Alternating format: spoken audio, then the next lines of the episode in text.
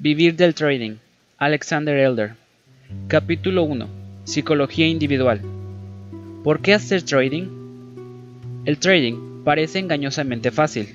Cuando un principiante gana, se siente brillante e invencible, entonces asume riesgos desproporcionados y lo pierde todo. La gente hace trading por muchas razones, algunas racionales y muchas irracionales. El trading nos ofrece la oportunidad de ganar mucho dinero en un momento. El dinero simboliza la libertad para mucha gente, aunque a menudo no sepa qué hacer con su libertad. Si usted sabe cómo hacer trading, puede seguir su propio horario, vivir y trabajar donde le guste y no rendir cuentas ante ningún patrón. El trading es una búsqueda intelectual fascinante. Ajedrez, póker y crucigramas en una sola mezcla. El trading atrae a quienes gustan de enigmas y rompecabezas. El trading atrae a los amantes del riesgo y repele a los que gustan evitarlo. Un individuo medio se levanta por la mañana, va al trabajo, come, vuelve al trabajo, se toma una cerveza, cena, mira la televisión y se va a dormir. Si se hace con algunos dólares extra, los pone en su libreta de ahorro. Un trader tiene un horario extraño y se juega su capital. Muchos traders son solitarios, que abandonan la seguridad del presente y dan un paso hacia lo desconocido. Autorrealización. La mayoría de gente tiene un instinto innato para obtener lo mejor de sí misma. Este sentimiento, justamente con el placer del juego y la atracción del dinero, impulsa a los traders a desafiar a los mercados. Los buenos traders tienden a ser trabajadores duros y hombros astutos. Están abiertos a nuevas ideas. El objetivo de un buen trader no es, paradójicamente, ganar dinero. Su objetivo es hacer trading bien. Si lo hace bien, el dinero viene casi automáticamente. Los traders de éxito no cesan de afilar sus habilidades. Hacer trading para alcanzar lo mejor de sí mismo es más importante para ellos que ganar dinero. Un exitoso trader de Nueva York me dijo, si consigo ser un 0.5% más inteligente cada año, seré un genio cuando me muera.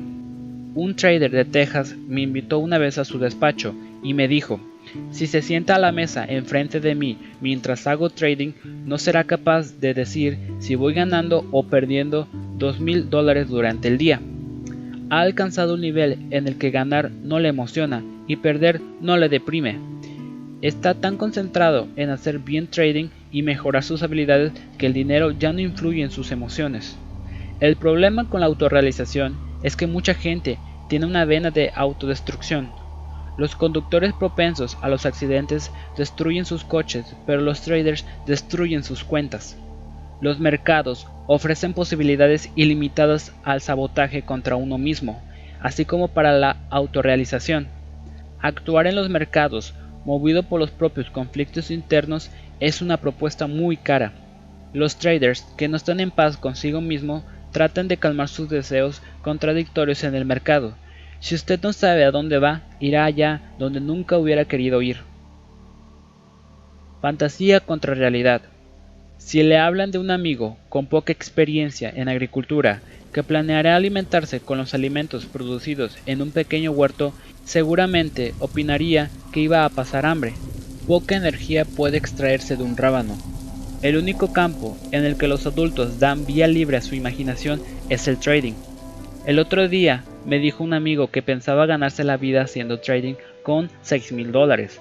Cuando intenté mostrarle la futilidad de su plan, cambió de conversación rápidamente. Es un brillante analista, pero rehúsa darse cuenta de que su plan de cultivo intensivo es un suicidio. En su desesperado esfuerzo para tener éxito, deberá asumir grandes riesgos y la menor oscilación del mercado le llevará a la ruina. Un trader de éxito es alguien realista, conoce sus habilidades y sus limitaciones, ve lo que ocurre en el mercado y sabe cómo reaccionar, analiza el mercado sin economizar esfuerzos, observa sus propias reacciones y hace planes realistas. Un trader profesional no puede hacerse ilusiones. En cuanto un aficionado recibe algunos golpes y debe echar mano de las reservas, abandona la chulería y se hace timorato, desarrollando extrañas ideas sobre el mercado. Los perdedores compran, venden o fracasan en sus operaciones debido a sus ideas fantásticas. Actúan como niños que tienen miedo de atravesar un cementerio o de mirar debajo de su cama por las noches, por temor a los fantasmas. El entorno destructurado del mercado hace fácil el desarrollo de fantasías. La mayor parte de la gente que ha crecido en la civilización occidental tiene fantasías similares. Están tan extendidas que cuando yo estudiaba en el New York Psychoanalytic Institute había una asignatura llamada Fantasías Universales. Por ejemplo, mucha gente tiene una fantasía en la niñez que les lleva a pensar que fueron adoptados en vez de nacidos de sus padres. Una fantasía parece explicar el lado inamistoso e impersonal del mundo. Consuela a un niño, pero le impide ver la realidad. Las fantasías influyen en nuestra conducta, aunque no seamos conscientes de ello. He hablado a cientos de traders y continúo oyéndoles expresar varias fantasías universales. Estas distorsionan la realidad y dificultan el camino del éxito en el trading. Un trader de éxito debe identificar sus propias fantasías y deshacerse de ellas. El mito del cerebro. Los perdedores que sufren del mito del cerebro le dirán, pierdo porque no conozco los secretos del trading. Muchos perdedores tienen la fantasía de que los traders exitosos tienen algún conocimiento secreto. Esta fantasía les ayuda a mantener un animado mercado de servicios de consultoría y sistemas de trading llave en mano. Un trader desmoralizado saca a menudo su talonario de cheques y se va de compras en busca de secretos de trading. Puede enviar un cheque de 3 mil dólares a un charlatán por un sistema informatizado, infalible y probado con datos históricos. En cuanto el sistema se autodestruya, enviará otro cheque por un manual científico que explica cómo dejar de ser un perdedor y convertirse en un informado privilegiado y ganar gracias a la Luna, Saturno, incluso Urano. Los perdedores no saben que el trading es algo muy simple intelectualmente. Es mucho más fácil que extirpar un apéndice, construir un puente o presentar un caso ante un tribunal. Los buenos traders son astutos, pero raramente son muy intelectuales. Muchos no han pasado por la universidad y algunos incluso no terminaron en el instituto. Gente inteligente, trabajadores duros que han tenido éxito en su carrera, se sienten a menudo atraídos por el trading. El cliente medio de una agencia tiene unos 50 años, está casado y tiene educación universitaria. Muchos tienen estudios de posgrado o sus propias empresas. Los dos grupos profesionales más importantes entre los traders son los ingenieros y los agricultores. ¿Por qué fracasan estas personas inteligentes y trabajadoras cuando hacen trading? Lo que distingue a los ganadores de los perdedores no es ni la inteligencia, ni los secretos, ni desde luego la formación. El mito de la baja capitalización. Muchos perdedores piensan que tendrían más éxito si pudieran hacer trading con una cuenta más voluminosa. Todos los perdedores son eliminados del juego por una cadena de pérdidas o por una simple operación abismalmente mala. Cuando el aficionado ha sido eliminado el mercado cambia a menudo de tendencia en la dirección que él esperaba. El perdedor coge entonces una pataleta. Si solamente hubiera aguantado una semana, habría ganado una pequeña fortuna. Los perdedores toman entonces ese camino de tendencia con una confirmación de sus métodos. Ganan dinero, ahorran o piden prestado dinero suficiente para abrir de nuevo una pequeña cuenta. Y la historia se repite. El perdedor es desplumado. El mercado se revuelve y prueba la razón del perdedor, pero demasiado tarde, por no haber podido aguantar una vez más. Es entonces cuando nace la fantasía de haber tenido una cuenta mayor, hubiera podido continuar en el mercado y ganar. Algunos traders sacan el dinero a sus amigos y parientes enseñándoles una cinta de papel con cotizaciones.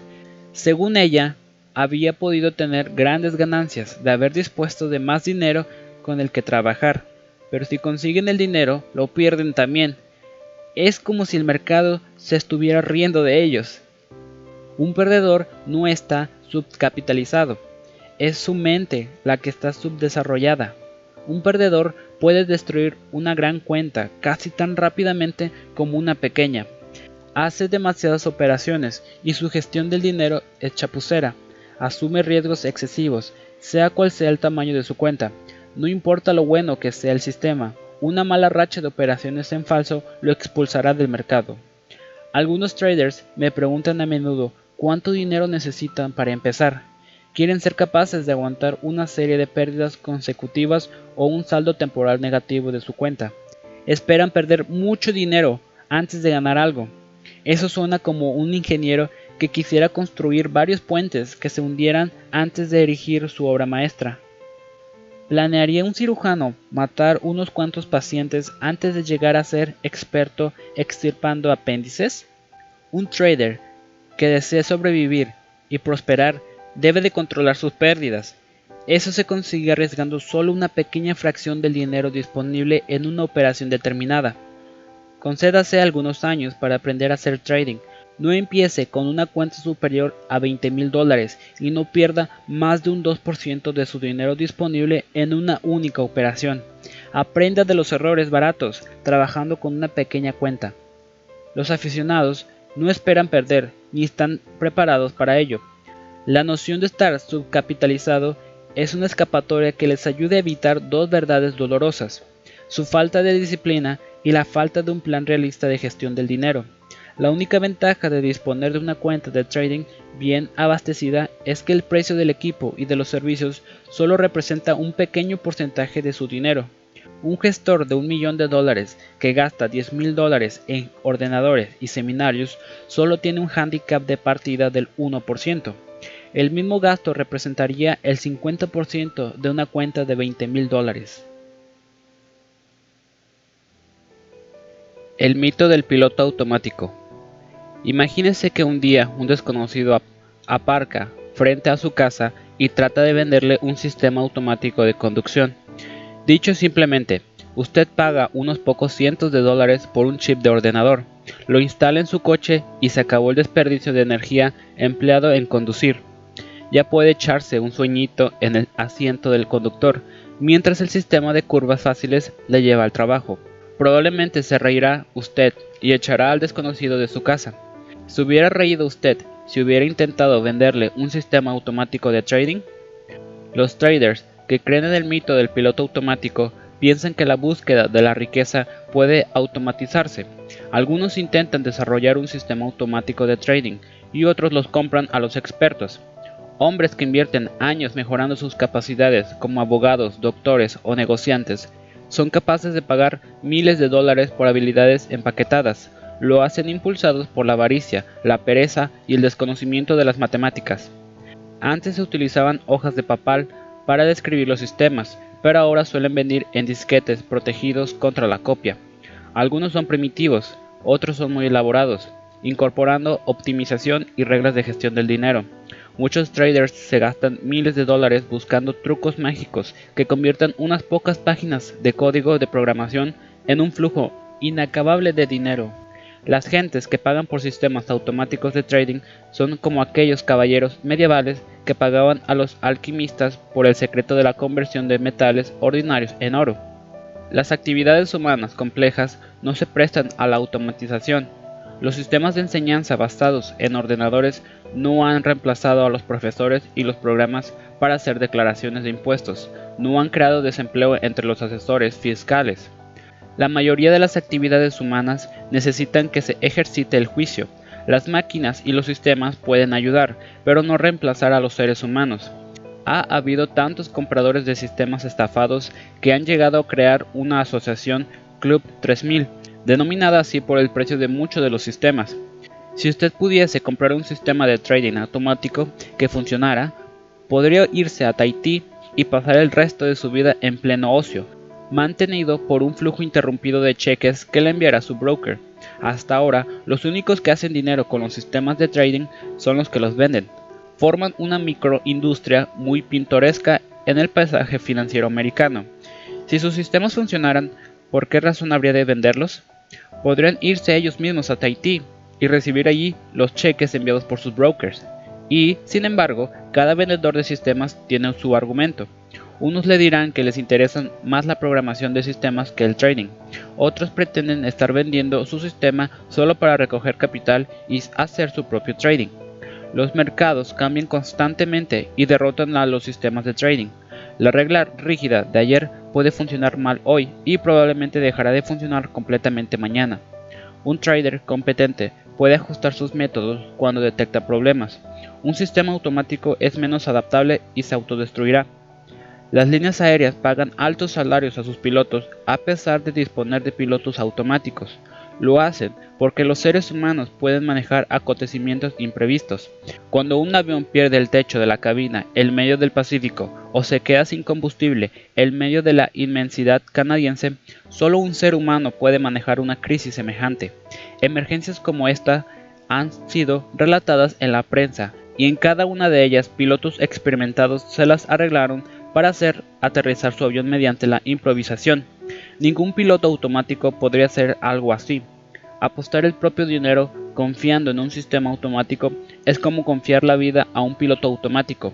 El primer acontecimiento inesperado destruirá su cuenta de trading.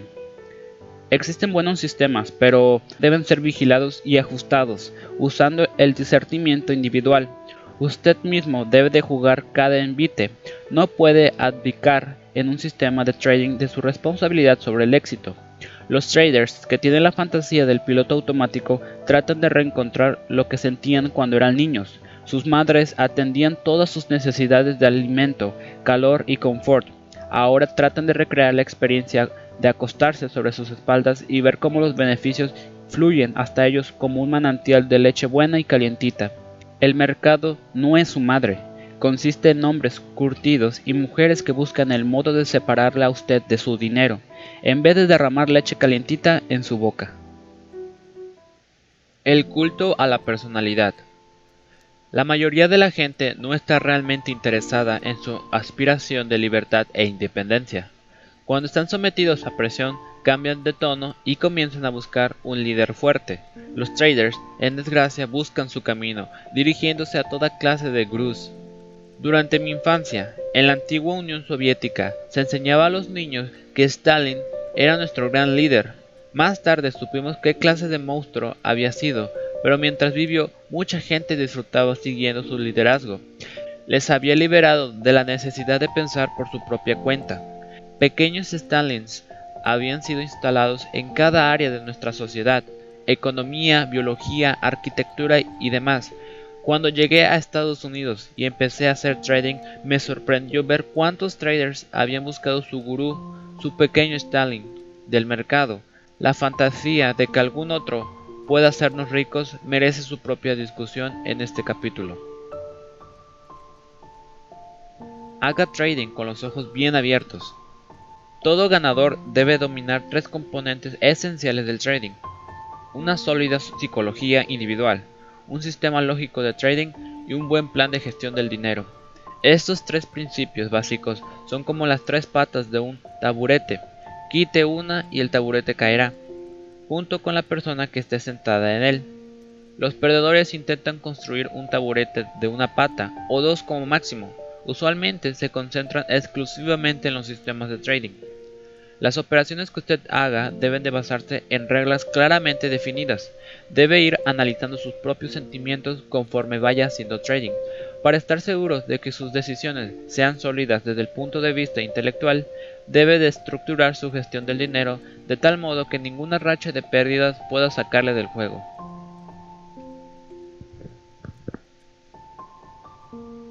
Los gurús del mercado los gurús están con nosotros desde que el gran público accedió a los mercados. En 1841 se publicó en Inglaterra el libro clásico sobre locuras del mercado, Extraordinary Popular Delusion and the Madness of Clothes. Este libro aún se edita en nuestros días. Su autor, Charles Mackay, describía la manía de los tulipanes que había invadido Holanda la burbuja de los mares del sur y otras manías de las masas. La naturaleza humana cambia lentamente y hoy nuevas manías, incluyendo la de los gurús, continúan extendiéndose por los mercados.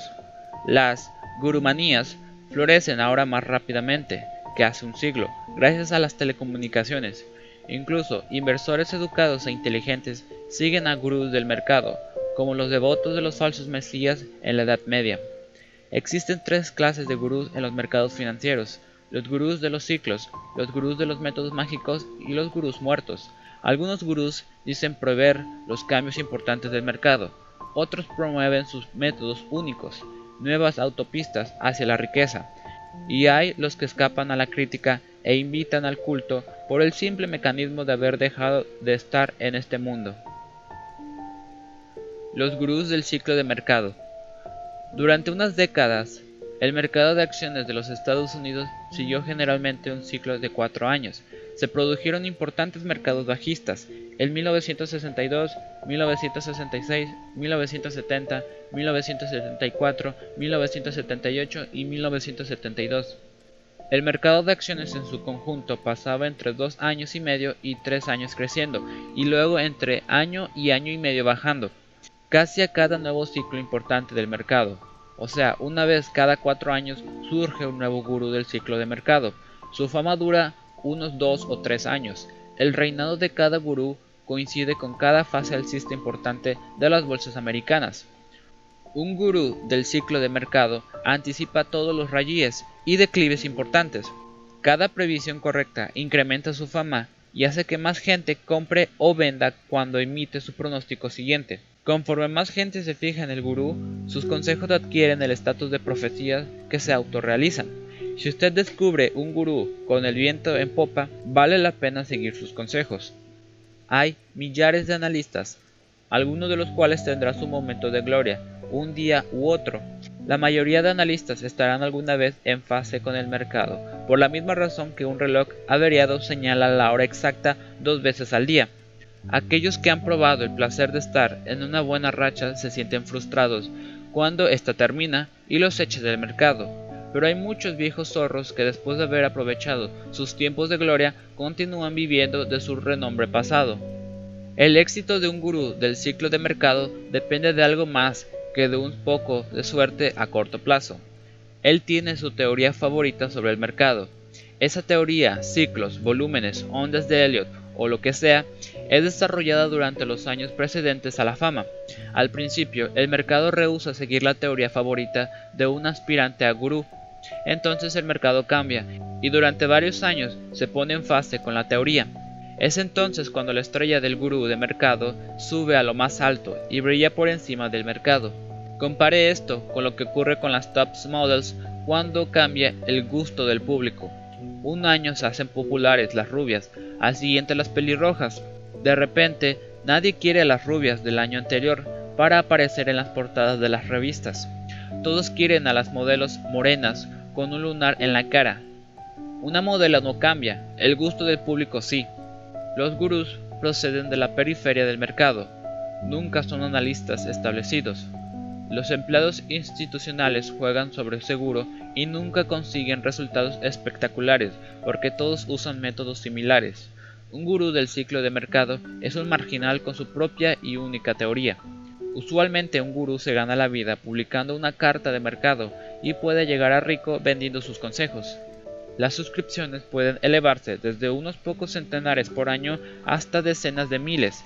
Se dijo recientemente que un gurú había contratado tres personas solo para abrir los sobres con dinero que se derrama sobre su empresa. En las conferencias sobre inversiones, un gurú está siempre rodeado de una mechedumbre de admiradores. Si alguna vez se encuentra usted en una mechedumbre tal, fíjese cómo el gurú raramente se le hacen preguntas sobre su teoría, a sus admiradores les gusta beber el sonido de su voz. Luego pueden presumir ante sus amigos de haber estado con él. Un gurú mantiene su fama en tanto que el mercado se comporta según su teoría, usualmente menos de la duración de un ciclo de mercado de cuatro años. En algún punto el mercado cambia y empieza a sonar en un tono diferente. El gurú continúa analizando los métodos que funcionaron espectacularmente en el pasado y rápidamente pierde sus seguidores. Cuando los pronósticos del gurú dejan de cumplirse, la admiración pública se torna en odio. A un gurú descreditado le resulta imposible recuperar su fama perdida. El gurú reinante en los años 70 se llamaba Edson Gould. Basaba sus previsiones en la política monetaria de la Reserva Federal, que se reflejaba en el tipo de descuento, su famosa regla de tres pasos y un tropiezo establecía que si la Reserva Federal elevaba el tipo de interés tres veces seguidas, eso mostraba un ajuste duro y llevaba a un mercado bajista, el tropiezo. Tres bajadas sucesivas reflejaban una relajación y conducían a un mercado alcista. Wool también desarrolló una técnica gráfica original conocida como spanlines, líneas de tendencia superficiales cuyos ángulos dependían de la velocidad de la tendencia de los precios y de la profundidad de las reacciones del mercado. Wool se hizo muy popular durante el mercado bajista de 1973-74. Apareció en escenas tras prever correctamente la bajada de diciembre de 1974. Cuando el Dow Jones Industrial cayó casi 500 puntos, entonces el mercado se disparó. Will identificó correctamente los cambios de sentido más importantes por medio de sus lines y su fama creció. Pero Estados Unidos fue inundado de liquidez, la inflación se aceleró y los métodos de Wool desarrollados en el cuadro de un mercado monetario diferente dejaron de funcionar. En 1976 había perdido la mayoría de sus seguidores y pocos recuerdan hoy ni tan siquiera su nombre. Un nuevo gurú del ciclo de mercado emergió en 1978. Joseph Greenville estableció que los cambios en los volúmenes en los mercados de acciones proceden a los cambios en los precios. Lo expresó de una forma muy pintoresca. El volumen es el vapor que impulsa al tren. Greenville desarrolló su teoría mientras trabajaba para una importante agencia de bolsa de Wall Street. Escribió en su autobiografía que la idea le vino mientras estaba sentado en el water, contemplando el diseño de las baldosas. Greenville llevó su idea desde el water a los gráficos, pero el mercado se resistió a seguir sus pronósticos, se arruinó, se divorció y tuvo que dormir en el suelo de la oficina de uno de sus amigos. Hacia finales de los 70, el mercado empezó a seguir el guion trazado por Greenville, como nunca lo había hecho antes, y la gente comenzó a darse cuenta de ello. Greenville recorrió los Estados Unidos hablando a multitudes desbordantes. Llegaba en su carruaje, emitía sus pronósticos y amonestaba a los que no aceptaban sus teorías. Tocaba el piano, cantaba y en una ocasión hasta se bajó los pantalones para remarcar un punto. Sus batinicios eran espectacularmente correctos. Comenzó a llamar la atención y llegó a ser muy citado en los medios de comunicación de masas. Greenville llegó a ser lo suficientemente importante como para mover los mercados de acciones. Cuando anunció que era bajista, el Dow cayó más de 40 puntos en un día, una bajada enorme para el estándar de aquella época. Greenville se intoxicó con su propio éxito. El mercado comenzó a subir en 1982, pero él continuó bajista y se mantuvo firme, aconsejando a su menguante banda de seguidores que vendieran al descubierto. El mercado continuó subiendo en flecha hasta 1983. Greenville se rindió al final y recomendó comprar cuando el Dow ya había más que duplicado su valor. Siguió publicando un boletín de mercado, pero solo era una sombra de sí mismo. Otro gurú apareció bajo los focos en 1984. Robert Pecher se hizo un nombre como teórico de las ondas de Elliot. Elliot fue un contable menesteroso que desarrolló su teoría del mercado en los años 30. Creía que el mercado desarrollaba sus subidas en cinco ondas y caía en tres ondas, que a su vez podían descomponerse en ondas menores. Como muchos otros gurús del mercado, antes que él había estado publicando un boletín con consejos durante muchos años, con modesto éxito. Cuando el mercado alcista perforó el nivel 1000 del Dow, la gente empezó a fijarse en el joven analista, que se empeñaba en afirmar que el Dow iba a alcanzar los 3000 puntos. El mercado alcista se mostraba cada vez más fuerte y la fama de Pecher se disparó. En el rugiente mercado alcista de los años 80, la fama de Pecher desbordó incluso el estrecho círculo de las cartas de consejos y las conferencias sobre inversiones. Pecher apareció en la televisión nacional y fue entrevistado por las revistas populares.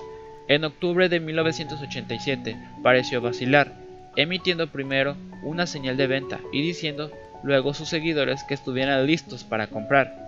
Cuando el Dow se hundió en 500 puntos, la adulación que las masas le profesaban se convirtió en desprecio y odio. Unos hasta le acusaron del declive y otros señalaron de ira cuando vieron que el Dow no iba a alcanzar los prometidos 3.000 puntos. Los negocios de asesoría de Petcher empezaron a menguar y él prácticamente se retiró. Todos los gurús del ciclo de mercado tienen un rasgo en común. Empiezan a pronosticar muchos años antes de alcanzar el estrellato. Cada uno de ellos tiene su propia teoría, unos pocos seguidores y alguna credibilidad que les es conferida por el simple hecho de haber durado un tiempo en el negocio de la asesoría. El hecho de que su teoría no haya funcionado durante un cierto número de años es simplemente ignorada por los seguidores. Cuando resulta correcta, los medios de comunicación se fijan en ella. Cuando deja de funcionar, la adulación de la multitud se convierte en odio. Cuando usted se dé cuenta de que un nuevo gurú está emergiendo, le resultará provechoso subirse al tren de los seguidores. Es incluso más importante reconocer cuando un gurú ha alcanzado su techo. Todos los gurús se estrellan y, por definición, lo hacen en el apogeo de su fama. Cuando un gurú es aceptado por los medios de comunicación, estamos ante el primer signo de que ha alcanzado la cresta. Los medios desconfían de los marginales. Cuando muchas revistas de gran tirada consagran espacio a un gurú que está en plena racha, usted sabe que su fin está cercano. Otro signo de advertencia indicando de que un gurú ha alcanzado su cenit ocurre cuando es entrevistado por Barons, el mayor seminario financiero de América. Cada mes de enero, Barron invita a un panel de analistas eminentes para que dispensen su sabiduría y emitan pronósticos para el año entrante. El panel se compone usualmente de analistas seguros, que se concentran en los ratios de precio-beneficio, e industrias emergentes en crecimiento y así sucesivamente. Es totalmente atípico que Barron's invita a un gurú cuya teoría sea poco conocida para que intervenga en el panel de enero. Solo se invita a los analistas aclamados por el público, cuya exclusión podría disminuir el prestigio de la revista. Tanto Greenbelt como Petcher fueron invitados en su día, cuando estaban en lo más alto de su fama. Ambos se estrellaron a los pocos meses de haber aparecido en la revista. La próxima vez que vea a un gurú aparecer en el panel de enero de Barron's, no le renueve la suscripción a su carta de consejo. La psicología de masas, siendo lo que es, nuevos gurús aparecerán sin duda en el mercado. Un viejo gurú del ciclo de mercado nunca vuelve plenamente al frente de la escena. Una vez que tropieza, la adulación se convierte en pitorreo y odio. Un jarrón valioso, una vez roto, no puede ser plenamente restaurado. Los gurús con métodos mágicos. Los gurús del ciclo de mercado son criaturas del mercado de acciones, pero los gurús de mercado son más visibles en los mercados de derivados, especialmente en los de futuros. Un gurú de método estalla en la escena financiera tras descubrir un nuevo método de análisis o de trading. Los traders están en búsqueda permanente de cualquier ventaja que puedan obtener sobre los demás. Al igual que los caballeros en busca de espada, están dispuestos a pagar mucho por sus herramientas de trading. Ningún precio es demasiado alto si les permite abrir un grifo en la tubería, por lo que discurre el dinero. Un gurú del método mágico vende un nuevo juego de llaves para abrir el acceso a los beneficios. Tan pronto como suficiente gente se familiariza con un nuevo método y lo prueba en el mercado, inevitablemente se deteriora y comienza a perder popularidad. Los mercados varían constantemente y los métodos que funcionaban ayer no es probable que funcionen hoy y aún menos probablemente dentro de un año. A principios de los 70, el redactor de boletines de consejo Jack Bernstein entró en racha usando los ciclos del mercado para prever máximos y mínimos. Su método funcionaba bien y su fama creció. Bernstein hacía pagar caras sus cartas de consejo, daba conferencias, gestionaba fondos y dio lugar a un incesante flujo de libros. Como de costumbre, los mercados cambiaron, haciéndose cada vez menos cíclicos en los 80. Peter Stale fue otro gurú de mercado, cuya estrella brilló alto en el firmamento de Chicago. Él empujaba a sus adeptos a descartar los viejos métodos y sustituirlos por su perfil del mercado. El método prometía revelar los secretos de la oferta y la demanda, dando a los auténticos creyentes la posibilidad de comprar en los picos bajos y vender en los picos altos. Stalemeyer formó equipo con el emprendedor Kevin Coy y sus seminarios atraían más de 50 personas que pagaban cada una más de 1.600 dólares por una clase de cuatro días. Parece ser que no hubo muchos ejemplos de éxito conspicuo entre sus seguidores, y los fundadores tuvieron un final bastante cochambroso. Stellmayer se colocó en una firma de brokers, aunque tanto él como Coy continuaron dando seminarios ocasionalmente. Es bastante sorprendente que incluso en esta era de vínculos globales instantáneos, las reputaciones cambien tan lentamente. Un gurú cuya imagen ha sido destruida en su propio país puede seguir haciendo dinero divulgando sus teorías más allá de las fronteras.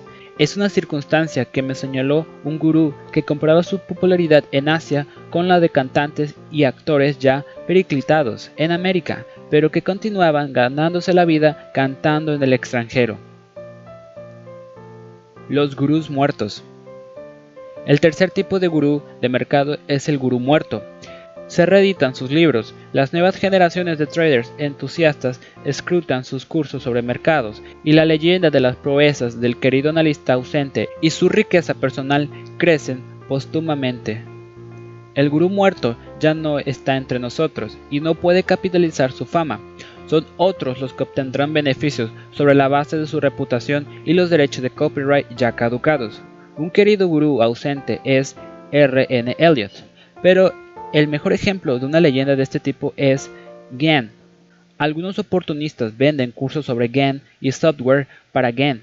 Aseguran que GAN fue uno de los mejores traders que jamás hayan vivido, que dejó una herencia de 50 millones de dólares, etc.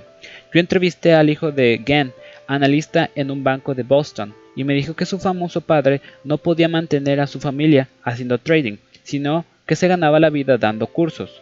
Cuando GAN murió en los años 50, su herencia, incluyendo su casa, estaba valorada ligeramente por encima de los 100 mil dólares. La leyenda de Gann, el gigante del trading, es perpetuada por vendedores de cursos y otra parafernalia a clientes crédulos. Los seguidores de los gurús. Las personalidades de los gurús de mercado difieren entre sí. Algunos están muertos, pero los vivos varían, desde los tipos académicos serios a los grandes showmen. Un gurú tiene que desarrollar una investigación personal durante varios años y entonces tener la suerte de que el mercado evolucione a favor suyo. Para leer sobre los escándalos que rodean a muchos gurús, pruebe Winner Takes All por Williams Culture y The Downs Jones Guide to Trading Systems por Bruce Badcock. El propósito de esta sección es simplemente analizar el fenómeno de los gurús. Cuando pagamos a un gurú, esperamos recuperar más dinero del que gastamos, actuamos como un hombre que apuesta unos pocos dólares contra un trilero en una esquina de la calle. Él espera ganar más de lo que se juega. Solamente los ignorantes o avariciosos muerden al anzuelo. Hay quienes se vuelven hacia los gurús en busca de un líder fuerte. Es como si buscaran un padre que atendiera todas sus necesidades. Como me dijo una vez un amigo, van con el cordón umbilical en la mano, buscando un lugar donde conectarse. Un profesional astuto le proporcionará ese lugar, previo pago. El público quiere gurús y aparecerán gurús. Como trader inteligente, debe usted darse cuenta de que a largo plazo ningún gurú va a hacerle rico. Es usted mismo quien debe trabajárselo. El deseo de autodestrucción. El trading es un juego muy duro. Un trader que desee tener éxito debe tomarse muy en serio lo que está haciendo. No puede permitirse ser ingenuo o hacer trading por razones psicológicas ocultas. Desafortunadamente, el trading atrae a la gente impulsiva, a los jugadores y a aquellos que piensan que el mundo les debe algo. Si usted practica el trading por la excitación que le produce, es muy posible que se lance a operaciones con pocas posibilidades o que acepte riesgos innecesarios. El mercado no perdona y el trading emocional siempre conlleva pérdidas. El juego. La pasión por el juego consiste en apostar en juegos de azar o de habilidad. El juego existe en todas las sociedades y la mayoría de nosotros hemos jugado alguna vez a lo largo de nuestra vida. Freud creía que jugar resulta atractivo para todos porque es sustituto de la masturbación. La actividad repetitiva y excitante de las manos, la urgencia irresistible, la resolución de parar, la naturaleza turbadora del placer y el sentimiento de culpabilidad ligan el juego y la masturbación. El doctor Ralph Granson un eminente psicoanalista de California divide los jugadores en tres grupos. La persona normal que juega por diversión y que puede dejar de hacerlo cuando se lo proponga, el jugador profesional que juega para ganarse la vida y el jugador neurótico que actúa impulsado por una necesidad inconsciente y que es incapaz de parar. Un jugador neurótico o bien siente que está de suerte o bien quiere probar su suerte. Ganar le da sensación de poder, se siente feliz como un bebé alimentándose de la teta. El jugador neurótico pierde porque intenta recrear ese sentimiento omnipotente de dicha en vez de concentrarse en plan realista de acción a largo plazo. La doctora Sheila Granson, directora del programa para jugadores compulsivos del Hospital de South Oak en Nueva York, define el juego como una adicción sin drogas. La mayor parte de jugadores son hombres que juegan por la acción. Las mujeres tienden a jugar como un medio de escape. Por lo general, los perdedores esconden sus pérdidas y tratan de aparecer y actuar como ganadores, pero están corroídos por las dudas. Aunque el trading de acciones, futuros y opciones también coloca a los jugadores, parece más respetable que apostar en las carreras de caballos. Sin embargo, para jugar en los mercados financieros tiene un aura de sofisticación y ofrece una diversión intelectual mejor que la de jugar con un corredor de apuestas de la calle. Los jugadores se sienten felices cuando los envites les resultan favorables, cuando pierden se deprimen. En esto, los aficionados se diferencian de los profesionales, quienes se concentran en el largo plazo y no están particularmente excitados durante el proceso de trading. Los brokers son muy conscientes de que muchos de sus clientes son jugadores. A menudo evitan enviar mensaje a los clientes delante de sus mujeres, incluso cuando son llamadas de confirmación. Los aficionados no son los únicos que tienen problemas con la pasión del juego. Cierto número de profesionales están también en la misma situación. Sonny Greenfield describe en su libro The Traders cómo las apuestas sobre acontecimientos deportivos son endémicas de los parkets. El signo clave de la pasión por el juego es la incapacidad de resistir a las ganas de jugar. Si usted se da cuenta de que está siendo demasiado activo y que los resultados son pobres, pare durante un mes. Esto le dará la oportunidad de reevaluar su trading si no puede aguantar durante un mes sin hacer trading, entonces es que ha llegado el momento de visitar la sección local de jugadores anónimos o empezar a usar los principios de Alcohólicos Anónimos resumidos más adelante en este capítulo. Autosabotaje. Tras practicar la psiquiatría durante muchos años, he llegado a convencerme de que la mayoría de fracasos en la vida son debido al autosabotaje. Fracasamos en nuestros asuntos profesionales, personales y de negocios no solo por estupidez o incompetencia, sino para satisfacer un deseo inconsciente de fracaso. Un brillante e ingenioso amigo mío tiene una historia tan larga como su vida de autodestrucción. Cuando era joven fue un brillante vendedor industrial, antes de ser despedido. Entonces se convirtió en broker, llegando casi a lo más alto de su firma, pero acabó delante de los tribunales. Llegó a ser un trader bien conocido, aunque fue empapelado mientras intentaba recuperarse de los desastres anteriores achacaba todos sus fallos a jefes y envidiosos, a reguladores incompetentes y a una esposa que no le ofrecía ningún apoyo. Finalmente tocó fondo. No tenía trabajo ni dinero, pidió prestado un terminal de cotizaciones a otro trading arruinado y levantó algo de capital precedente de gente conocedora de que había sido un buen trading en el pasado. Como sabía ser buen trading, ganó mucho dinero a cuenta de sus clientes. Conforme su reputación se extendía, más gente le fue confiando su dinero. Mi amigo iba de nuevo viento en popa. Se lanzó entonces a una tournée de conferencias en Asia, aunque continuó especulando desde el extranjero. Mientras viajaba, se desvió algo de su ruta para visitar un país famoso por sus prostitutas, dejando abierta una operación de compra sin stop de protección. Cuando volvió a la civilización, los mercados habían experimentado una fuerte baja y el dinero de sus clientes se volatilizó. ¿Se dio entonces cuenta de su problema? No, le echó las culpas a su broker.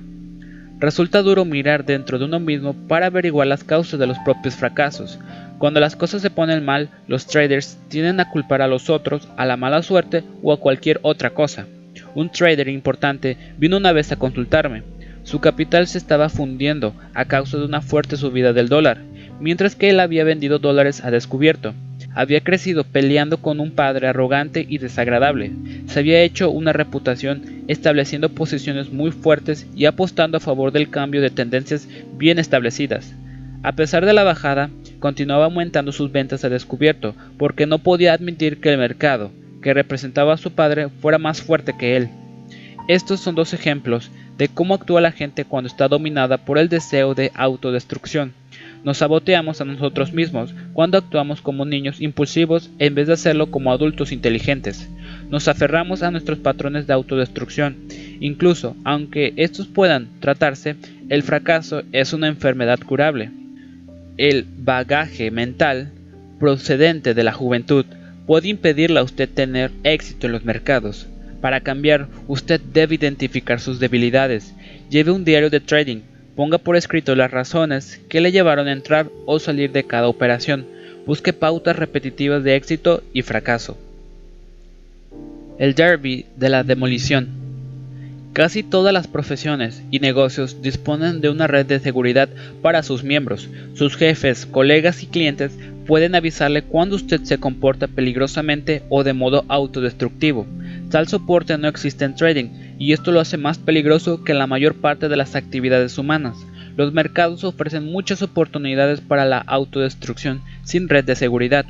Todos los miembros de la sociedad están dispuestos a concederse mutuamente cierto margen de permisividad para protegerse los unos a los otros. Cuando usted conduce, trate de evitar el choque con los otros vehículos del mismo modo que ellos evitan chocar contra el suyo. Si alguien abre súbitamente la puerta de un coche aparcado, usted da un giro al volante.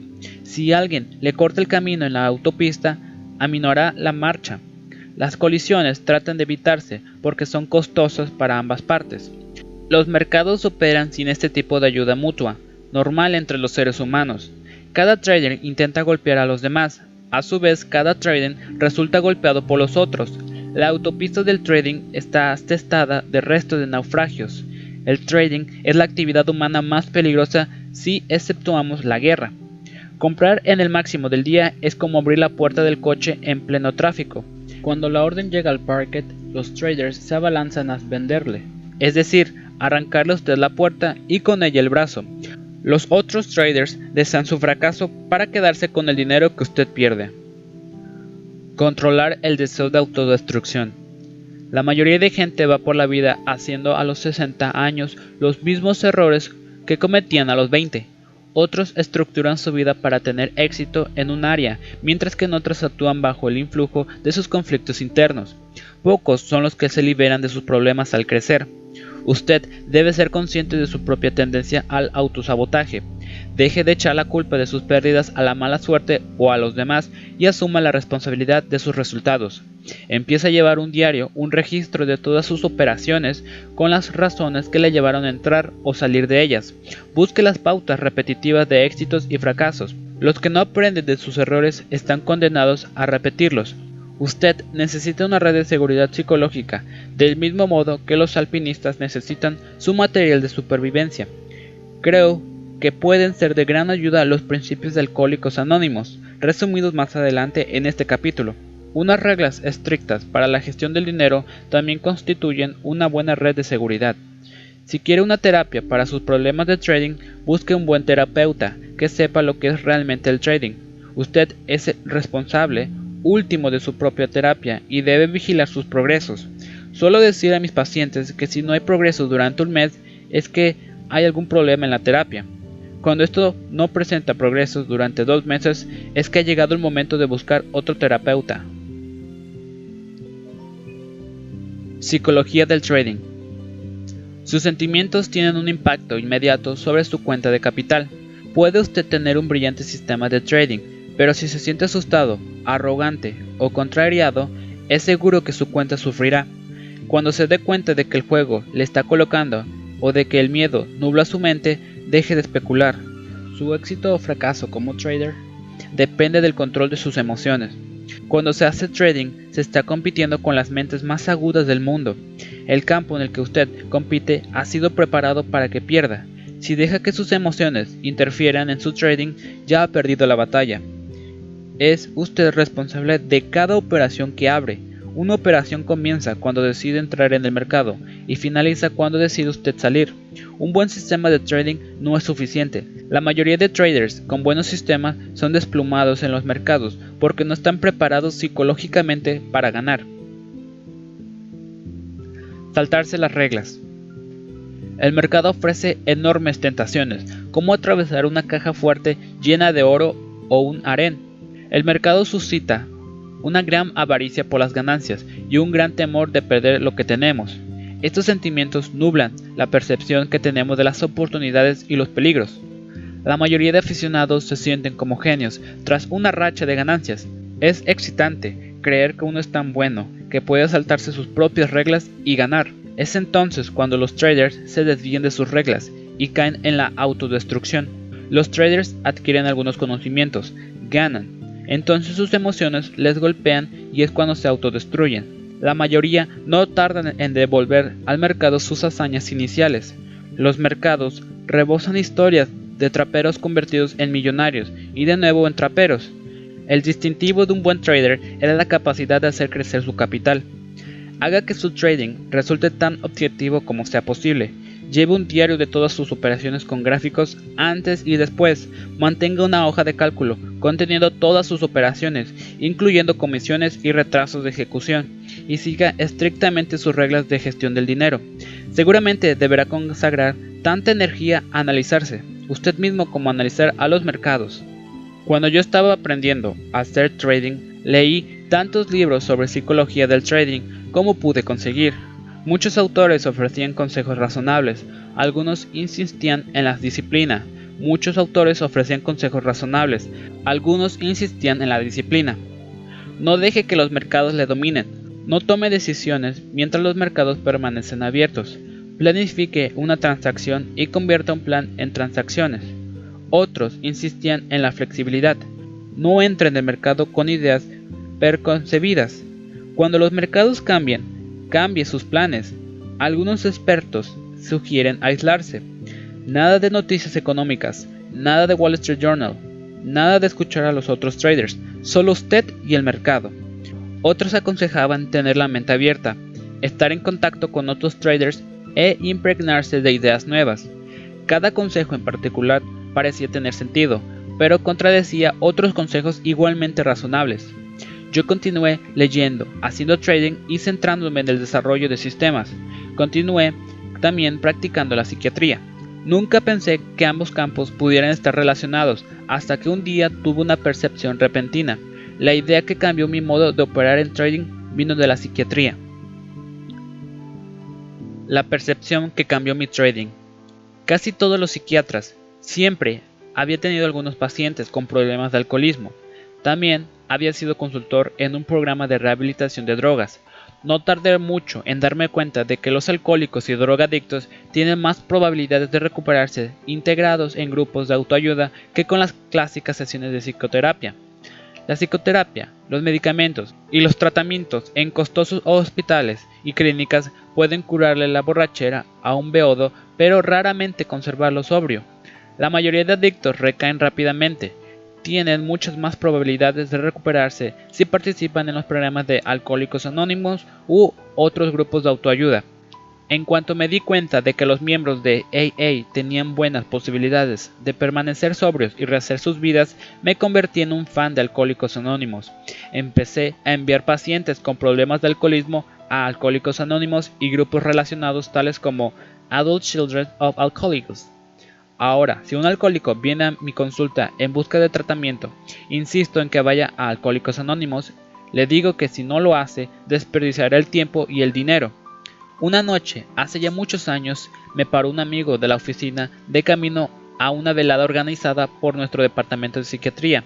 Teníamos dos horas para charlar antes de la fiesta y mi amigo, que era alcohólico en vías de recuperación, me dijo, ¿vamos al cine o prefieres venir a una reunión de alcohólicos anónimos? Yo había enviado muchos pacientes a Alcohólicos Anónimos, pero nunca había estado en una de sus sesiones, ya que nunca tuve problemas con la bebida. Salté pues sobre la oportunidad y fue una nueva experiencia. La reunión tuvo lugar en un local de AMCA. Una docena de hombres y unas pocas mujeres estaban sentados en sillas plegables colocadas en una sencilla sala. La reunión duró una hora. Quedé asombrado por lo que oí. Aquella gente parecía hablar de mi manera de hacer trading hablaban sobre el alcohol, pero con sustituir la palabra alcohol por pérdida. Casi todo lo que decían me podía ser aplicado. Mi cuenta de trading oscilaba arriba y abajo en aquellos días. Dejé aquella sala de JMCA sabiendo de que debía enfrentarme a las pérdidas de la misma forma que aquella gente manejaba el alcoholismo. Lecciones de trading de Alcohólicos Anónimos. Casi cualquier bebedor puede permanecer sobrio durante unos pocos días. De pronto, la urgencia por beber los extravía y vuelven a la botella. No puede resistir la tentación porque continúa sintiendo y pensando como alcohólico. La sobriedad comienza en la mente de las personas. Alcohólicos Anónimos tiene un sistema para cambiar la forma en que la gente piensa y siente sobre la bebida. Los miembros de Alcohólicos Anónimos usan un programa de 12 etapas para cambiar sus mentalidades. Estos 12 pasos descritos en el libro 12 pasos, 12 tradiciones se refiere a las 12 etapas de maduración personal. Los alcohólicos en recuperación van a reuniones donde comparten sus experiencias con otros alcohólicos, apoyándose mutuamente para estar sobrios. Cada miembro puede tener un padrino, otro miembro de Alcohólicos Anónimos a quien poder llamar cuando se presenta la necesidad de beber. Alcohólicos Anónimos fue fundado en los años 30 por dos alcohólicos, un médico y un vendedor. Empezaron ayudándose el uno al otro a permanecer sobrios. Desarrollaron un sistema que funcionó tan bien que pronto otra gente empezó a unirse a ellos. Alcohólicos Anónimos tiene un único objetivo, ayudar a sus miembros a permanecer sobrios. No recaudan fondos, ni hacen política, ni campañas de promoción. Alcohólicos Anónimos continúa creciendo gracias al boca en boca. Su éxito solo se debe a su eficacia. El programa de 12 pasos de Alcohólicos Anónimos es tan efectivo que mucha gente lo utiliza ahora para abordar otros problemas. Hay grupos de trabajo en dos etapas para hijos de alcohólicos, fumadores, jugadores y otros. Yo he llegado a convencerme de que los traders pueden parar de perder dinero en los mercados aplicando los principios básicos de Alcohólicos Anónimos a su trading. El rechazo. El que bebe en un acto social disfruta de su cóctel, vaso de vino o cerveza, pero deja de beber en cuanto nota que tiene suficiente. La química de un alcohólico es diferente. En cuanto un alcohólico bebe algo, siente la necesidad de continuar bebiendo hasta emborracharse. Un borracho dice a menudo que debe rebajar su consumo de alcohol, pero no puede admitir que está fuera de control. La mayoría de borrachos niegan ser alcohólicos. Intente decirle a un pariente, amigo o empleado que está bebiendo de forma incontrolada y arruinando su vida, y se verá enfrentado a un muro de rechazo. Un borracho dice frecuentemente, mi jefe me despidió porque tenía resaca y llegaba tarde. Mi mujer cogió a los niños y me abandonó porque no nos entendíamos. Mi arrendatario quería echarme a la calle porque estoy retrasado en el pago del alquiler. Voy a beber algo menos y todo volverá a estar en orden. Este hombre ha perdido su familia y su trabajo. Está a punto de perder el techo de la cobija su vida rueda fuera de control, pero continúa diciendo que puede dejar de beber. Esto es el rechazo. Los alcohólicos niegan sus problemas mientras que sus vidas están hundiéndose. La mayoría alimenta la fantasía de que es capaz de dejar de beber. En tanto que un alcohólico cree que puede controlar la bebida, está yendo a cuesta abajo. Nada cambiará nunca, incluso si obtiene un nuevo empleo, una nueva esposa o un nuevo casero. Los alcohólicos niegan que el alcohol controle sus vidas, cuando hablan de reducir el consumo de alcohol, están hablando de algo que no pueden manejar. Son como un conductor cuyo coche va cuesta abajo, fuera de control, en una carretera de montaña. Cuando el coche enfila el descenso, ya es demasiado tarde para prometer una conducción cuidadosa. La vida de un alcohólico va cuesta abajo, fuera de control cuando niega ser alcohólico. Hay un crudo paralelismo entre el alcohólico y un trader, cuya cuenta está siendo demolida por las pérdidas. Continúa cambiando de táctica, actuando como un alcohólico que intenta resolver su problema, pasando de los licores fuertes a la cerveza. Un perdedor niega haber perdido el rumbo en el mercado. Tocar fondo. Un borracho solo puede comenzar su viaje hacia la recuperación cuando admite ser alcohólico. Debe ver que es el alcohol el que controla su vida y no al revés. La mayoría de borrachos no puede aceptar esta dolorosa verdad solo pueden afrontarla una vez que han tocado fondo. Algunos alcohólicos tocan fondo cuando desarrollan una enfermedad que amenaza sus vidas. Otros tocan fondo al ser rechazados por sus familias o perder sus empleos. Un alcohólico ha de hundirse hasta un punto tan bajo, tan profundo en la cuneta, tan insoportablemente doloroso que al final fuerce su negación. El dolor de tocar fondo es intolerable, hace que un alcohólico vea todo lo profundamente que ha llegado a hundirse. Este dolor le permite ir más allá de su rechazo. Es una elección cruda y simple. Cambia de vida o muere. Solo entonces está preparado un alcohólico para emprender el viaje hacia la recuperación. Los beneficios hacen que los traders se sientan poderosos y les colocan un elevado plano emocional. Entonces intentan renovar esa emoción asumen transacciones arriesgadas y han de devolver sus ganancias. La mayoría de traders no pueden soportar el dolor de una racha de pérdidas severas. Tras tocar fondo, son desplumados por el mercado y mueren en tanto que traders. Los pocos que sobreviven se dan cuenta de que el problema no está en los métodos, está en sus mentes. Estos pueden cambiar y llegar a ser traders exitosos. Primera etapa. Un alcohólico que desee curarse tiene que franquear las dos etapas, los 12 pasos de realización personal. Necesita cambiar sus pensamientos y sensaciones, la forma en que se relaciona consigo mismo y con los demás. El primer paso de Alcohólicos Anónimos es el más duro. El primer paso que un alcohólico ha de dar es admitir su impotencia frente al alcohol. Debe admitir que ya no es capaz de manejar su vida, que el alcohol es más fuerte que él. La mayoría de alcohólicos no pueden dar este paso, se abandonan y continúan destruyendo sus vidas. Si el alcohol es más fuerte que usted, entonces no puede tocarlo nunca más, ni un solo sorbo mientras viva. Hay que dejar de beber para siempre. La mayor parte de los borrachos no quieren abandonar este placer. Destruyen sus vidas antes de dar el primer paso de Alcohólicos Anónimos. Solo el dolor de tocar fondo puede aportar la motivación suficiente para franquear la primera etapa. Día tras día. Seguramente ha visto usted estas pegatinas en los coches que dicen día tras día o fácil de hacer. Son eslóganes de alcohólicos anónimos y los que conducen son seguramente alcohólicos en vías de recuperación. Planear una vida sin alcohol puede parecer algo aplastante, por eso, Alcohólicos Anónimos anima a sus miembros a vivir sobrios día tras día. El propósito de cada miembro de Alcohólicos Anónimos es permanecer sobrio hoy e ir a la cama sobrio esa noche. Gradualmente los días se convierten en semanas, las semanas en meses y los meses en años. Las reuniones de Alcohólicos Anónimos y otras actividades ayudan a los alcohólicos en curar a estar sobrios día tras día.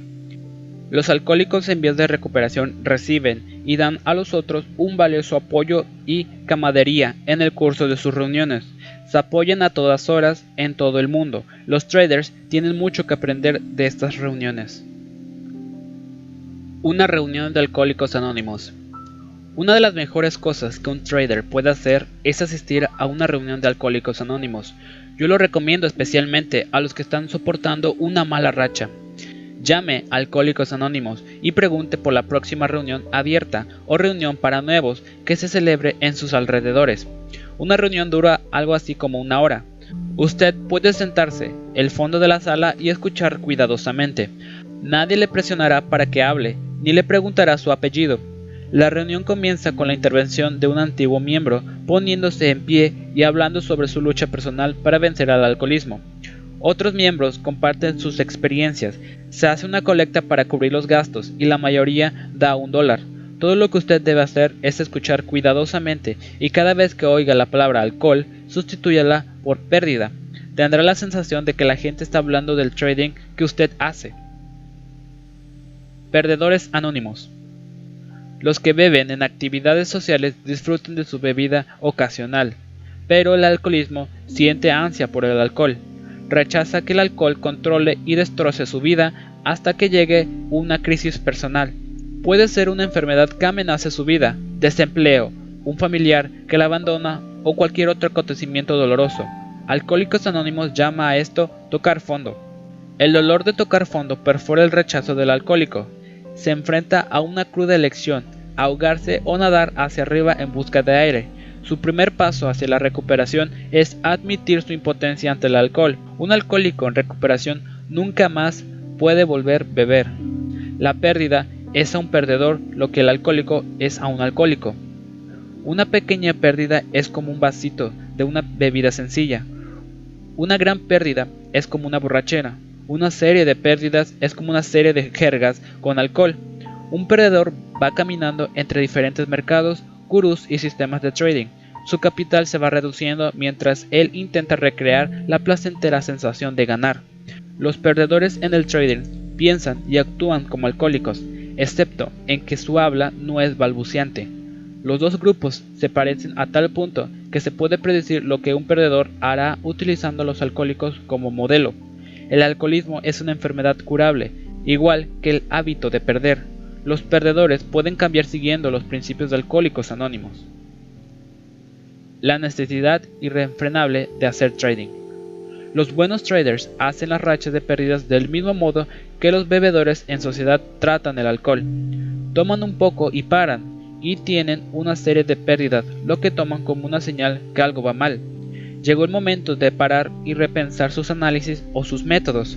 Los perdedores no pueden parar, continúan haciendo trading porque son adictos a la excitación que produce el juego y mantienen su esperanza de alcanzar una gran ganancia.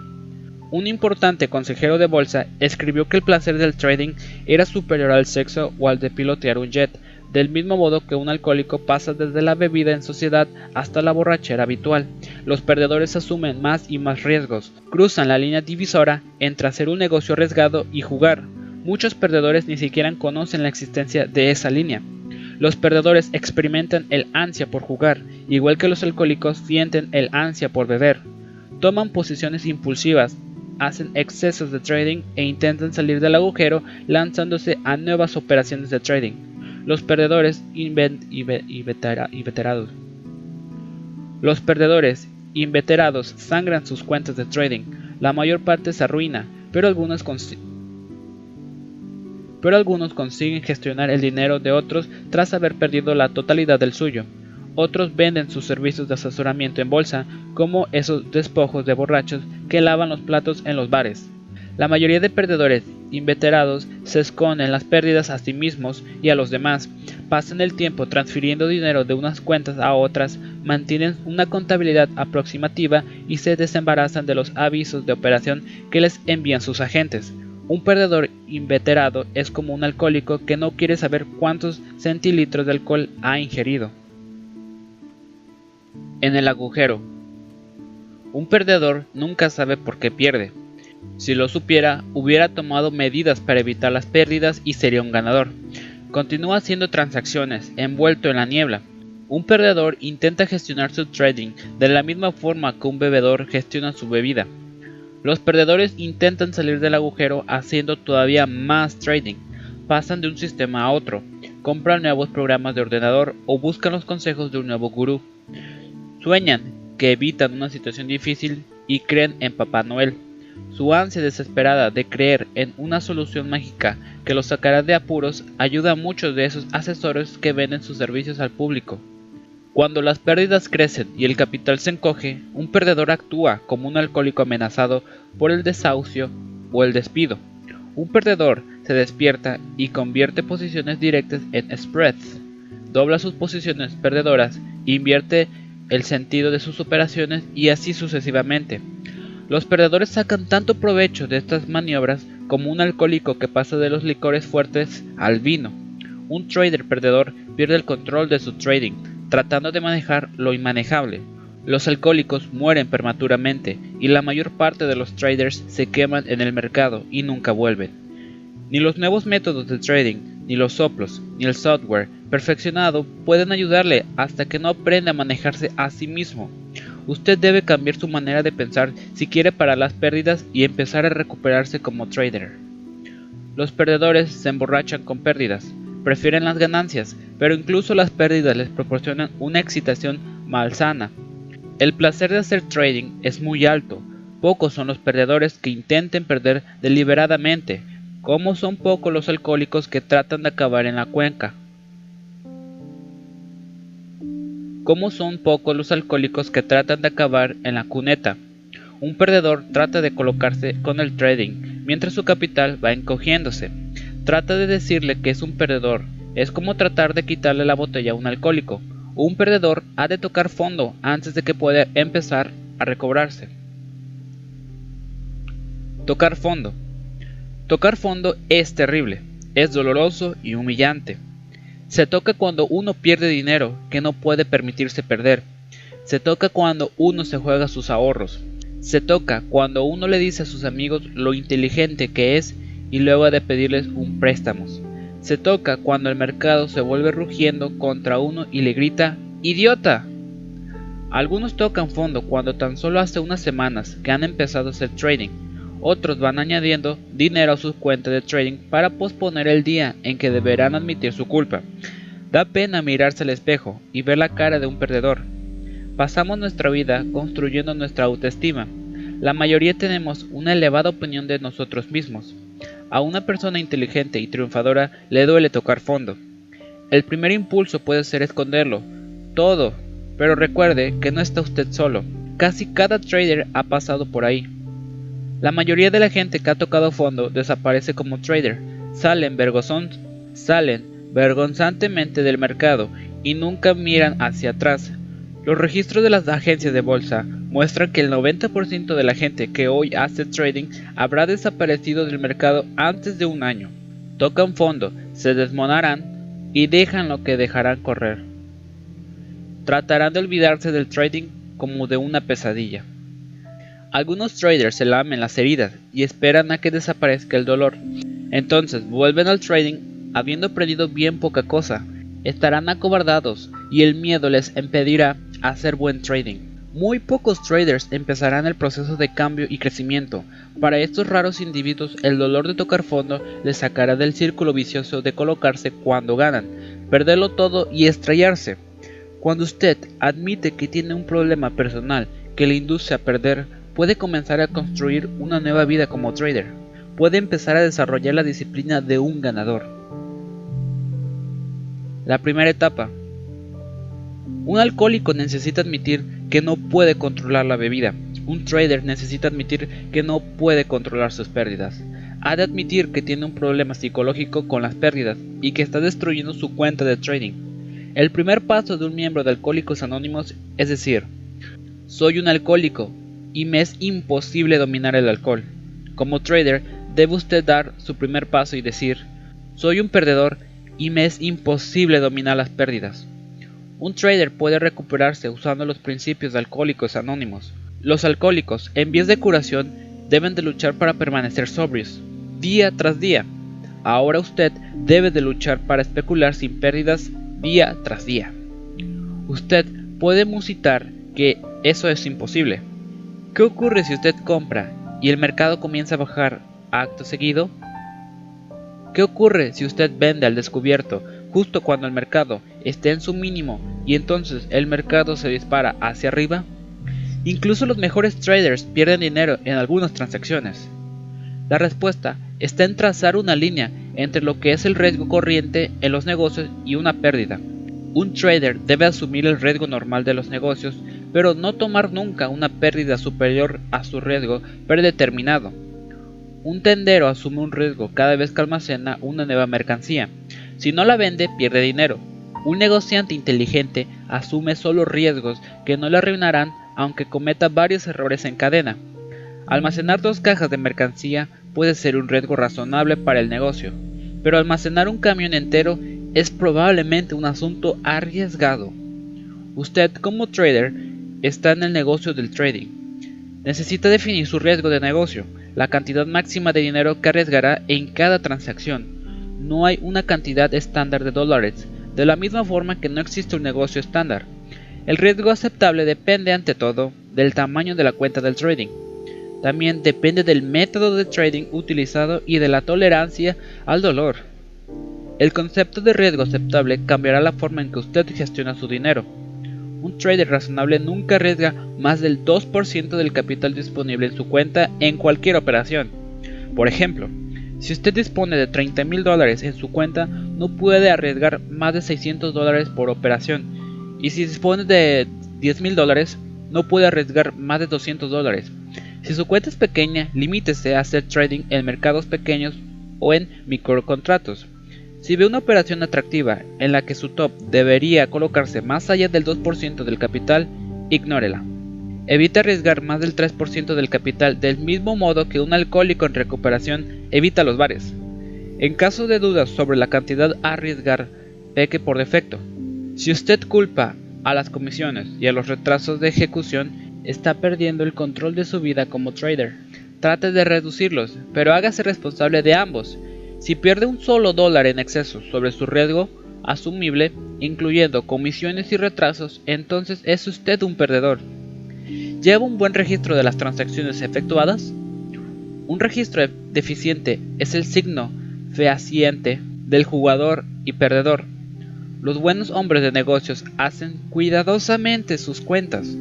Sus registros de trading deben indicar la fecha y precio con los que entró en una posición, el retraso de ejecución, las bajadas, comisiones, stops, ajustes de stops, razones para entrar, objetivos para salir, las plusvalias latentes, pérdida máxima teórica cuando se alcanza un stop y cualquier otro dato que sea necesario.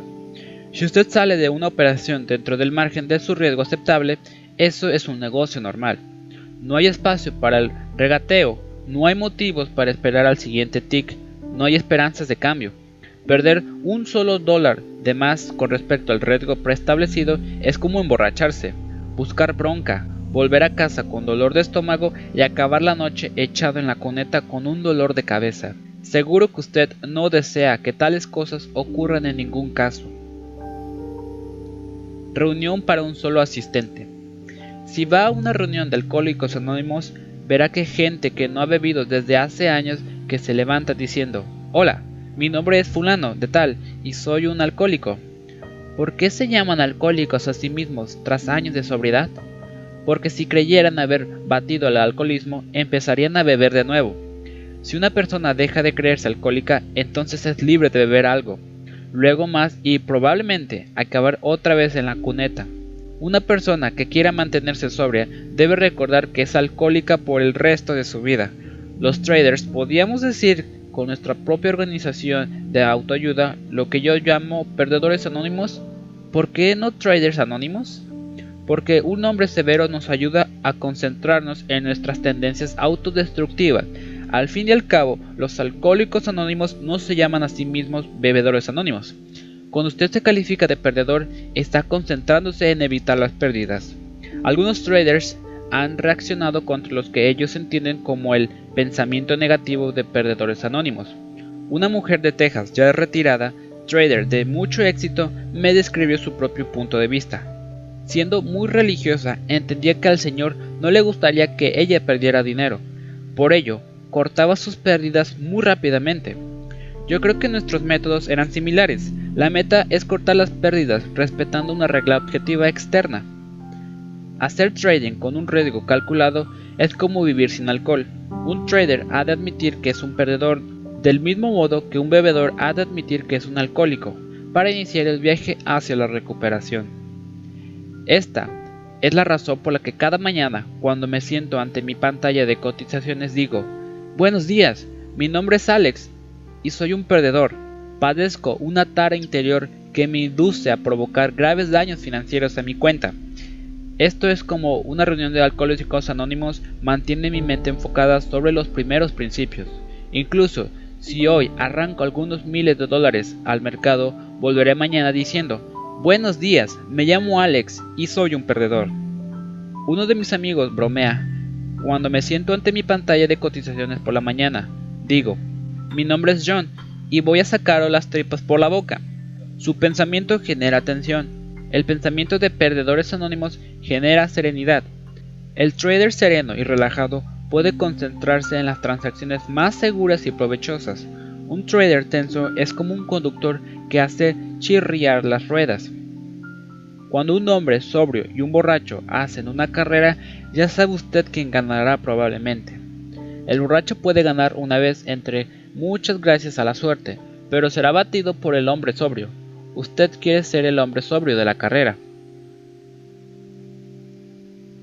Ganadores y perdedores. Ganadores y perdedores. Todos nosotros llegamos al trading por caminos diferentes y con bagajes mentales condicionados por nuestras experiencias previas. La mayoría nos damos cuenta de que cuando actuamos en trading de la misma forma que lo hacemos en nuestra vida normal, perdemos dinero. Su éxito o su fracaso en los mercados depende de sus pensamientos y sensaciones, depende de sus actitudes hacia la ganancia y el riesgo del temor de la avaricia y de la forma en que maneja usted la excitación del trading y el riesgo. Sobre todo, su éxito o su fracaso depende más de su habilidad para manejar el intelecto que de su actuación bajo el influjo de las emociones. El trader que se siente sobreexcitado cuando gana y deprimido cuando pierde no puede acumular capital porque está controlado por sus emociones. Si permite usted que el mercado le haga sentirse animado o pesaroso, perderá dinero. Para ser un trader en el mercado debe conocerse a usted mismo y actuar de forma fría y responsable. El dolor de perder lleva a mucha gente a buscar métodos mágicos. Al mismo tiempo, descartan las muchas cosas útiles que hay en su experiencia profesional o de negocios. Como un océano. El mercado es como un océano. Sube y baja sin tener en cuenta lo que usted pueda desear. Usted puede alegrarse cuando compra una acción y ésta explosiona en un rally. Puede atemorizarse cuando venda al descubierto y el mercado se avala al alza, pulverizando su capital con cada nuevo tick. Estos sentimientos no tienen nada que ver con el mercado, existe solo dentro de usted. El mercado no sabe que usted existe, no puede hacer nada para influirlo, solo puede controlar usted su propia conducta. El océano no se preocupa de nuestro bienestar, pero tampoco pretende perjudicarnos. Puede usted sentirse feliz en un día soleado cuando una suave brisa empuja su barco de vela hacia donde quiera ir. Puede entrar en pánico un día de tormenta cuando el océano empuja su barco hacia las rocas. Los sentimientos sobre el océano existen solo en su mente, pero amenazan su vida cuando se deja dominar por ellos, en vez de dar la supremacía al intelecto. Un marino no puede controlar el océano, pero sí controlarse a sí mismo. Él estudia las corrientes y los patrones del clima, aprende técnicas seguras de navegación a vela y adquiere experiencia. Sabe cuándo puede navegar y cuándo debe permanecer en el puerto. Un marino exitoso usa su inteligencia. El océano puede ser útil, se puede pescar en él y aprovechar su superficie para ir a otras islas. Puede ser peligroso, puede usted ahogarse en él. Cuando más racional sea su planteamiento, más probablemente conseguirá usted sus deseos.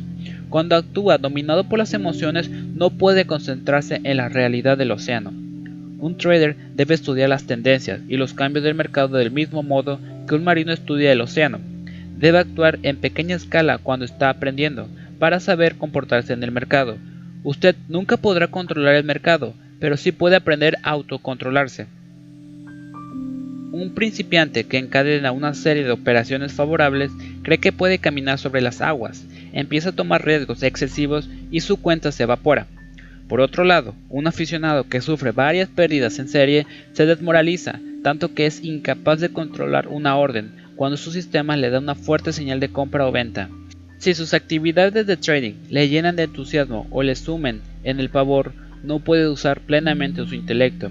Si el gozo exultante le invade, hará operaciones irracionales y perderá. Si el temor le paraliza, se perderá operaciones beneficiosas. El trader profesional debe usar su cabeza y permanecer en calma. Solo los aficionados se excitan o deprimen como consecuencia de sus transacciones. Las reacciones emocionales son un lujo que no puede usted permitirse cuando está actuando en los mercados. El trading emocional. Casi todo el mundo se siente atraído por la excitación y las diversiones. Los cantantes, los actores y los atletas profesionales consiguen en nuestra sociedad rentas mucho más altas que el común de los trabajadores, tales como médicos, pilotos o profesores de universidad.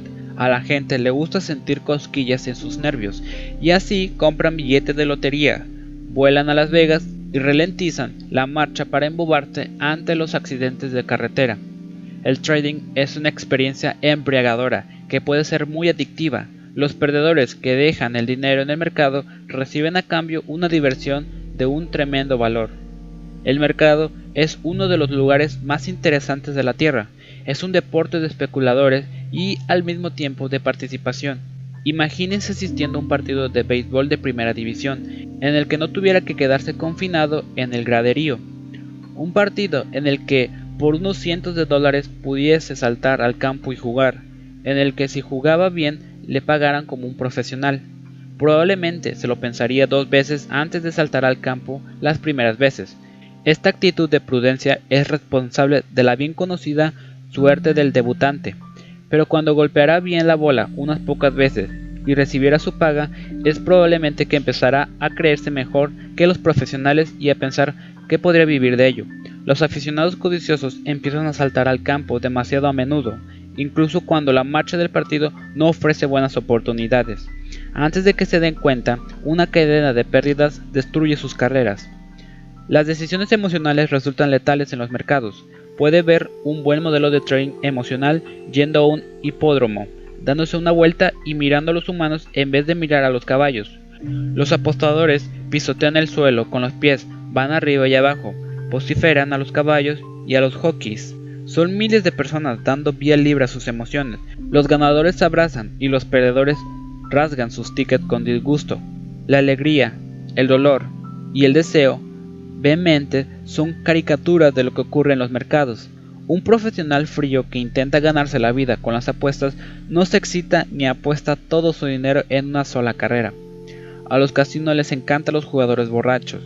Les sirven bebidas gratis porque los beodos son más emocionales y juegan más. Los casinos intentan sacarse de encima a los jugadores inteligentes capaces de contar las cartas. Hay menos licor en Wall Street que en un casino, pero al menos no le expulsan a usted por ser un buen trader. Sea el dueño de su propio destino. Cuando un mono tropieza con la raíz de un árbol, salta de rabia y da una patada a la raíz. Usted se ríe del mono, pero se ríe de usted mismo cuando actúa como él. Si el mercado cae estando usted en una posición larga, puede doblar su posición larga o vender a descubierto, tratando de nivelarse. Está actuando emocionalmente en vez de usar su intelecto. ¿Cuál es la diferencia entre el trader que intenta vengarse del mercado y el mono que golpea la raíz? Actuando en función de la ira el miedo o la exaltación se destruyen las posibilidades de ganar. Tiene usted que analizar su conducta en vez de actuar presa de sus sentimientos. Nos enfadamos con el mercado, le tememos, desarrollamos supersticiones estúpidas. Mientras tanto, el mercado sigue su ciclo de subidas y bajadas como un océano con tormentas y periodos de calma. Mark Douglas escribe en Disciplined Trader que en el mercado no hay comienzo ni medio ni final, solo aquello que usted crea en su propia mente.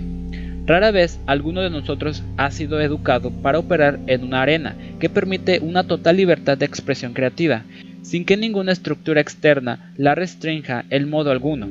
Tratamos de engatusar o manipular el mercado, actuando como aquel emperador Jerjes que ordenó a sus soldados azotar al mar porque había hundido su flota, Casi ninguno de nosotros es consciente de hasta qué punto somos manipuladores, de cómo regateamos, de cómo actuamos en el mercado, sometidos a nuestros propios sentimientos. Nos consideramos el centro del universo y esperamos que cada persona o grupo se comporte bien o mal con nosotros. Esto no funciona en el mercado, el cual es completamente impersonal. Liston Heavens, psiquiatra de la Universidad de Harvard, escribe, el canibalismo y la esclavitud son probablemente las dos manifestaciones más antiguas de predación humana y sumisión. Aunque ambas sean ahora desaconsejadas, su perpetuación bajo formas psicológicas demuestra que la civilización ha conseguido un gran éxito, llevándolas desde el plano concreto y físico al abstracto y psicológico, aunque persistiendo en los mismos propósitos. Los padres amenazan a sus hijos, los matones los maltratan, los profesores tratan de doblegarlos en la escuela. No hay que sorprenderse, pues, de que crezcamos escondidos en nuestra concha o aprendiendo la forma de manipular a los otros en defensa propia.